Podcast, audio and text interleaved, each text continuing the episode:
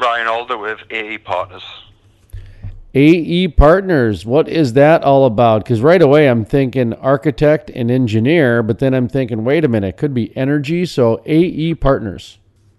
Um, well, originally we were Atlantic Energy Partners, um, and then we recently rebranded just because we're going to go after some some new sectors. Um, when we originally first started out, it was very oil and gas biased, um, and it very much still is. Oil and gas is our kind of bread and butter, um, but we are going to look at spreading into different sectors now. So that's the reason for the for the slight rebranding. Um, but we were always known as AEP, so we've kind of tried to keep that still in there uh, with the original branding.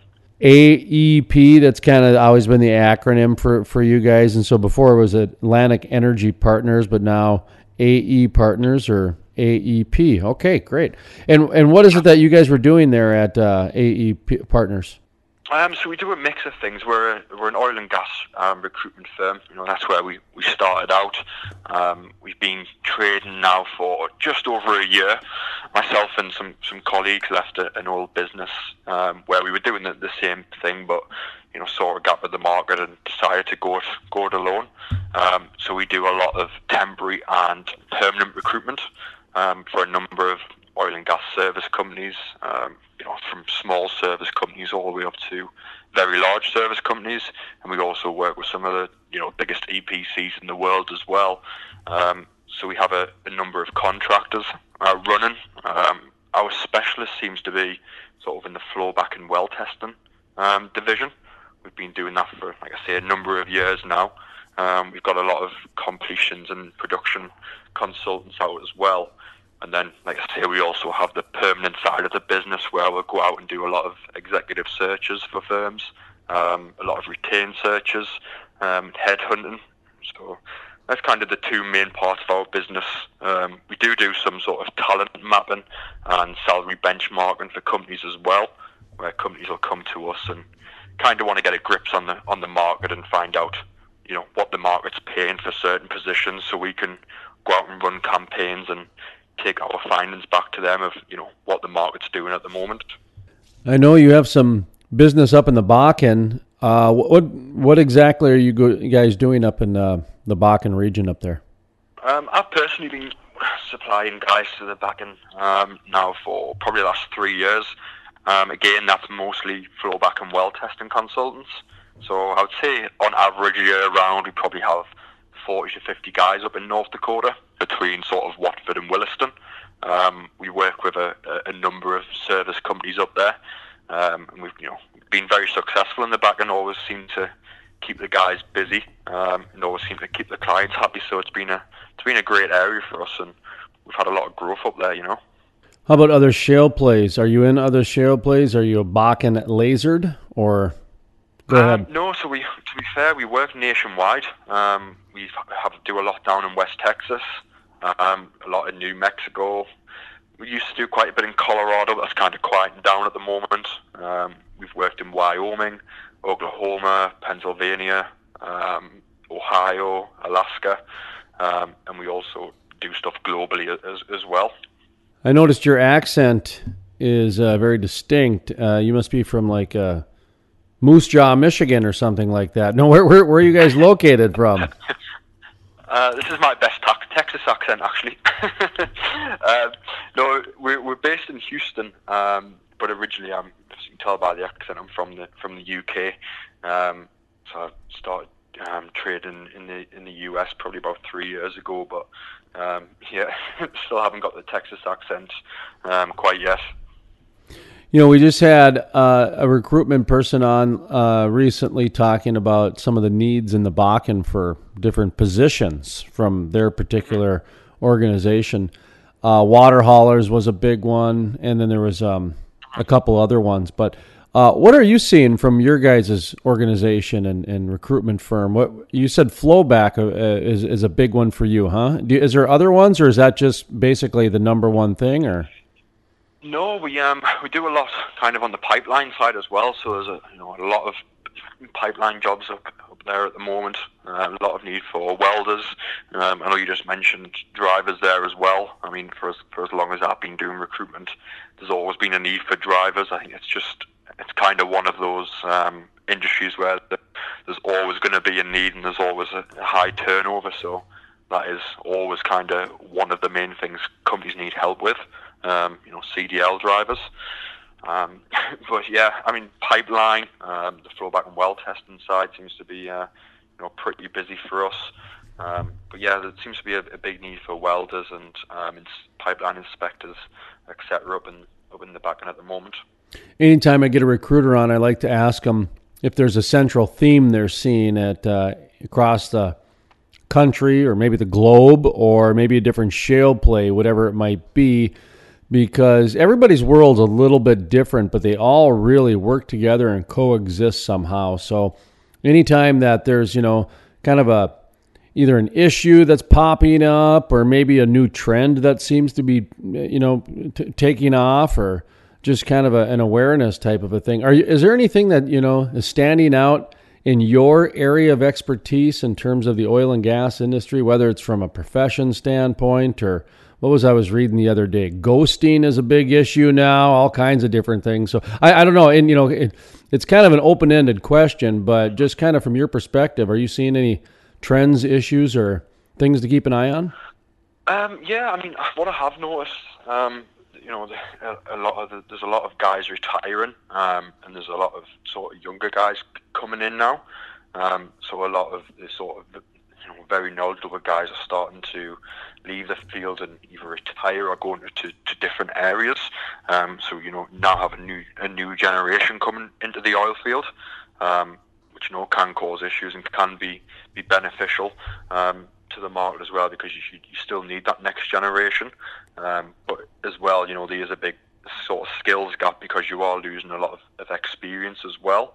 Um, one of the, the other things I've, I've noticed is a lot of companies seem to be putting a lot of more money into their sort of R and D departments and you know, process engineering departments. So there seems to be a, a spike in um, work for process engineers and research and development um, engineers as well, because a lot of companies are looking to do things more efficiently or see how they can, you know, get more more production out of the well. Um, so that's one thing I've noticed. There seems to be a lot more money going into the research and development side. No, I don't know if you're able to answer this question or not. I'm not. I'm not sure where the legal terms are with HIPAA and HIPPO and whatever HR terms there are these days. But um, one of the things about the big retirement shift, the crew shift that you're talking about, there's something like 70% of the industry is to be retired by 2022, 2023, you know, and we're in 2020 right now. So we're just a few years away from that coming to fruition. And this, there's, there is, there, there is a generational gap during the 1990s there was a downturn. There was low oil prices for a decade, so there wasn't a lot of hiring going on during the 90s. And then not until the mid 2000s and, and that sort of thing. So there was a couple, you know, a good 15 years where there probably wasn't a lot of hiring being done. And then, you know, so there, what I'm saying is there's a big gap. There's a big, there's a couple generations actually. So, yeah. and where I'm going with this is um, there's, different educations among different generations. Are you guys allowed to kind of, you know, t- ask questions about who understands and respects the industry that was built and, you know, just kind of there's this big, you know, it's a very political hot button these days and it shouldn't be, but it, it energy is and at the same time, you know, the in- industry would probably want to make sure that the people that are getting hired do have an understanding for respect of how the industry was built, the land and the connection between the industry. And do, do you know what I mean by that? Without, you know, I'm not trying to get into a big political heated debate here, but at the same time, I'm just curious about how far do some of these uh, recruitments go? Yeah, no, I, I get your question. Like you say, it is it's kind of very political, and I mean, everyone you ask would kind of have probably have a different sort of a different answer to, to that question. Um, but you know, I get where you're coming from, and there is kind of a old generation and a new generation, and you know, the two kind of do clash because you know they're both, like you say, they, they kind of have a different respect for the field. Um, and you know, it's a lot easier now than what it was a long time ago. So some of these guys have been in the real hard days where you know it was kind of it was very much you know a real tough man's industry. Um, where you had to be tough to survive, and you know it's kind of not as tough anymore. Um, and you know the older generation, I think, struggle with that because they've seen how hard things were in the past, and they kind of do take a little bit harder on the newer guys because they've got it a lot easier than what they did when they first broke out. You know. Oh yeah, yeah. No, it's it's it's two different worlds, you know, and and the mm-hmm. industry is going yeah. through a change, and and a lot of it, you know, in almost in every area. When I was first doing the program eight years ago, mm-hmm.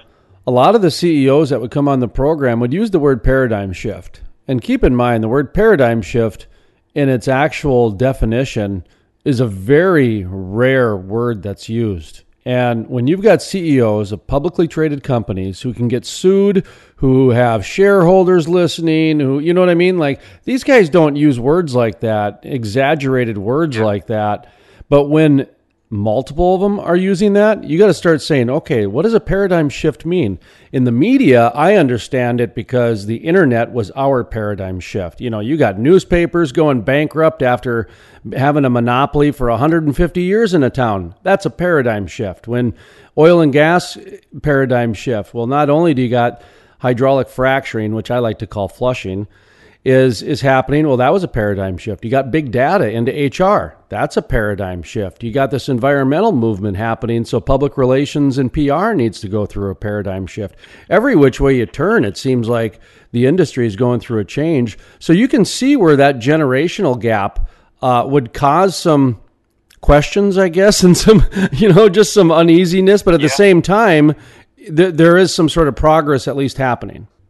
Yeah, I, I think there's definitely like you say, progress happening. Um, it's just, it's, I think it's kind of educating people to doing, you know, doing things in the new way, but also respecting, like you say, the way things have been done in the past as well. Um, so everyone's kind of on a mutual understanding and, you know, works together rather than works against each other.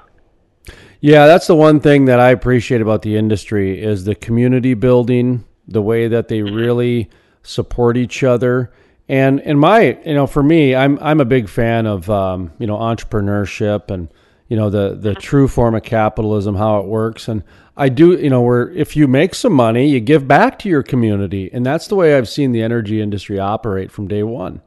And yeah. so it's it's it it really pains me to see how easily somebody can just disregard the industry and say let's ban it based on you know just yeah. because it's the chic thing to do. It's hip, it's cool, it's fun, that sort of thing. When they don't even really think about it, and and I get it. You know, I I, I know I I get the pet rock, and I get fashion, and and and the you know how easily trends can happen. But this is kind of a dangerous trend to happen. But anyway, I just sidebarred there for a second there, Brian. I didn't mean to do that, but I I do that no, from time I, to time. I get where you're coming from.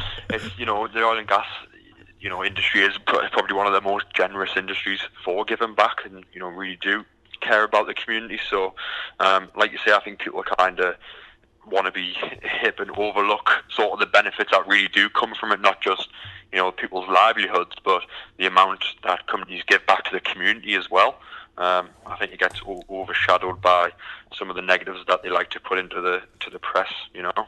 Well, let's get to kind of a main event question because a lot of people, whether they're looking for a job or not, they still like to. In the old days, in the newspaper days, they'd look through the help wanted ads and then it switched to the monster.coms of the world and now more, mostly to the recruitment type sites and etc. So, uh, what type of uh, jobs, you know, name a couple positions that your firm is currently looking for. And if you need to drop a couple bullet points after which each one is, feel free.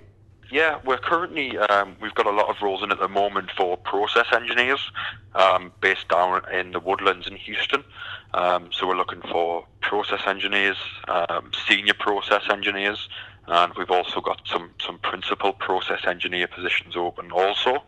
Um, like I say, they're all Houston-based. All of the um, the job descriptions are available on our website, where you can also apply. Um, they offer one of the for one of the largest EPCs in the world, um, who are massively growing their um, their technology division. Um, we're also, like I say, always looking to um, bring on more flowback and well testing consultants, we always have, you know have spikes in work where we, where we could always use extra guys. So, you know, especially guys who are actually based in North Dakota, we have a massive shortage. So if there are any local guys who um, specialise in the flowback field and you know are, are looking for some long-term steady work, and we'd always be open to um, receiving their resumes as well because we do have a, a huge shortage of local um, North Dakota workers for, for that work. Ryan Alder with AE Partners, and you mentioned livelihood, so we should probably mention how you make your living. So, uh, give yourself a plug again, and who is your customer? Who is it you're looking for? You mentioned flowbacks, your specialty, or that seems to be what you guys have been uh, fortunate enough to get some business in. But to, you know, to give yourself a little bit of a plug, who you're looking for for a customer, how people can get in touch with you, that sort of thing. Yeah, so we work with, um, with like I say, with a number of, of service companies. Um, whenever they've got gaps to fill or might have a spike in work and you know not enough employees to, to cover it all, um, we you know send a lot of um, qualified consultants to go up and, and help out for for as long as they need to um, to, to take care of the job. Um, like I say, we have a lot of flowback and well testing guys. We also provide a number of oil and gas companies with production and completions consultants as well. Um, so that's where we kind of fill the gap on the temporary side, and on the permanent side, we work again with from you know small service companies all the way up to you know some of the biggest service companies in the world. Um, we go out and do a lot of direct hire um, recruitment for them. So we'll go out and headhunt candidates for certain positions that they have to fill. Um, so we, we work on a number of range you know roles really, anything from field level all the way up to kind of to VP level. Um, so we do a lot of executive searches for firms, you know, placing high level VPs into companies, and we also go out and recruit a lot of you know field staff as well. Um, so we kind of we've got a broad range of what we do. Really, we kind of touch on everything. Um, we, we, we try to be sort of like a one-stop solution, so companies don't have to bring multiple firms, and they can come to us, and we can pretty much cover all aspects of their recruitment process for them. Do you have a website? Uh, yeah, it is www.atlantic-ep.com.